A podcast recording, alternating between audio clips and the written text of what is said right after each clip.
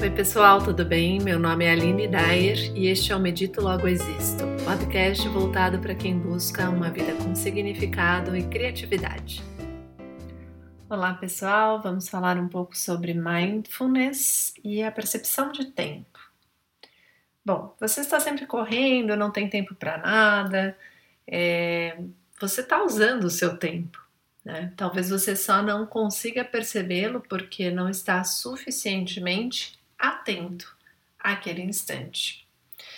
Por exemplo, enquanto você dirige, né, sua mente não está observando os elementos, pensamentos e sentimentos do presente. Normalmente é isso que acontece.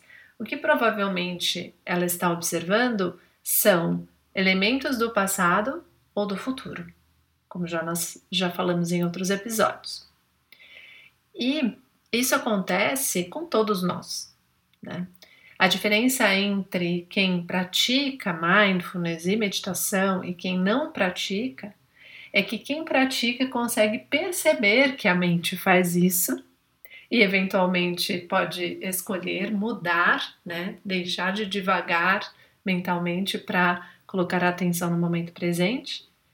E quem não pratica, estou dizendo de forma geral, é claro, normalmente não percebe e continua no piloto automático. Uma aluna minha, ela contou um, um exemplo disso, né? Para mim é um exemplo que vale compartilhar. Ela sempre sentia, é, se sentia muito ansiosa para fazer apresentações de trabalho. E com o tempo de prática de meditação, de mindfulness ao longo dos meses, anos, enfim, ela começou a notar que antes da, da apresentação, ela passou a se preparar melhor.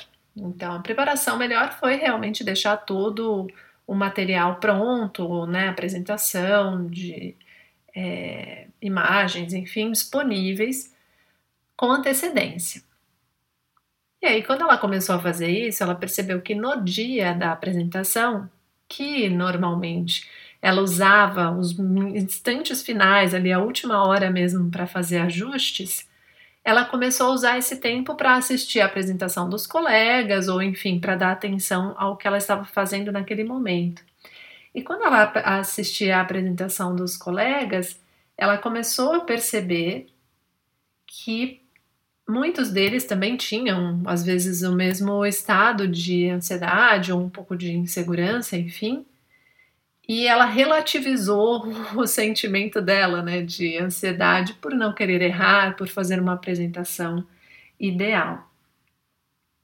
E aí foi, ela falou isso, eu achei interessante a fala dela, que foi: agora eu tenho tempo para assistir os outros. O agora eu tenho tempo para assistir os outros quis dizer: bom, antes eu não estava presente, agora eu estou, né? Porque ela costumava usar esse tempo que ela deveria estar dando atenção às apresentações dos colegas para resolver questões de última hora da sua própria apresentação, ou enfim, poderia ser até qualquer outra coisa que a tirasse daquele instante, né? Que tirasse a atenção dela aquele instante. E assim, é, o tempo ele já estava lá. Na verdade, ela estava usando aquele tempo. Só que pelo fato de estar num estado emocional de ansiedade, medo de não conseguir dar tempo de se preparar o suficiente e medo de não ser aceita ou não fazer uma apresentação de qualidade, dava a sensação de que ela não tinha aquele mesmo tempo. Bom, então, como efetivamente estar mindful? Ou seja, com a mente presente naquilo que o seu corpo faz ou naquilo que você está fazendo, mesmo com seu próprio intelecto. Bom, algumas dicas, né? Algumas coisas já mencionei e eu vou repetir, até porque não necessariamente você ouviu os outros episódios. Uma dica é começar o dia com uma prática de respiratórios e meditação.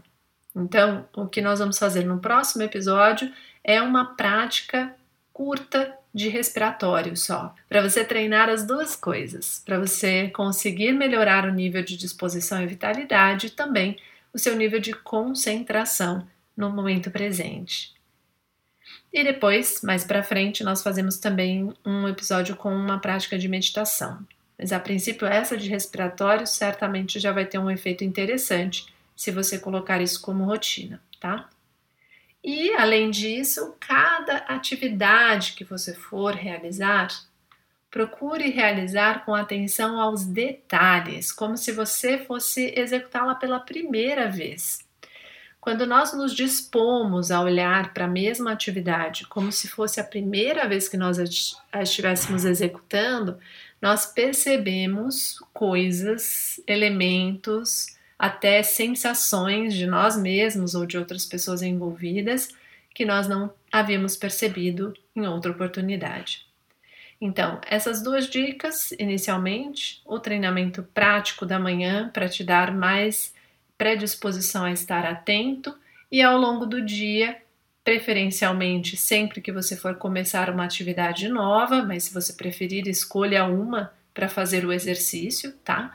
Para que isso depois vire um hábito para você e procure buscar isso, buscar quais são os detalhes daquele processo, né, que você vai realizar e que te fazem estar mais presentes, reduzindo a tendência de devagar seja para o passado ou para o futuro. Tá bem? Então, no próximo episódio, treinamento de respiratórios.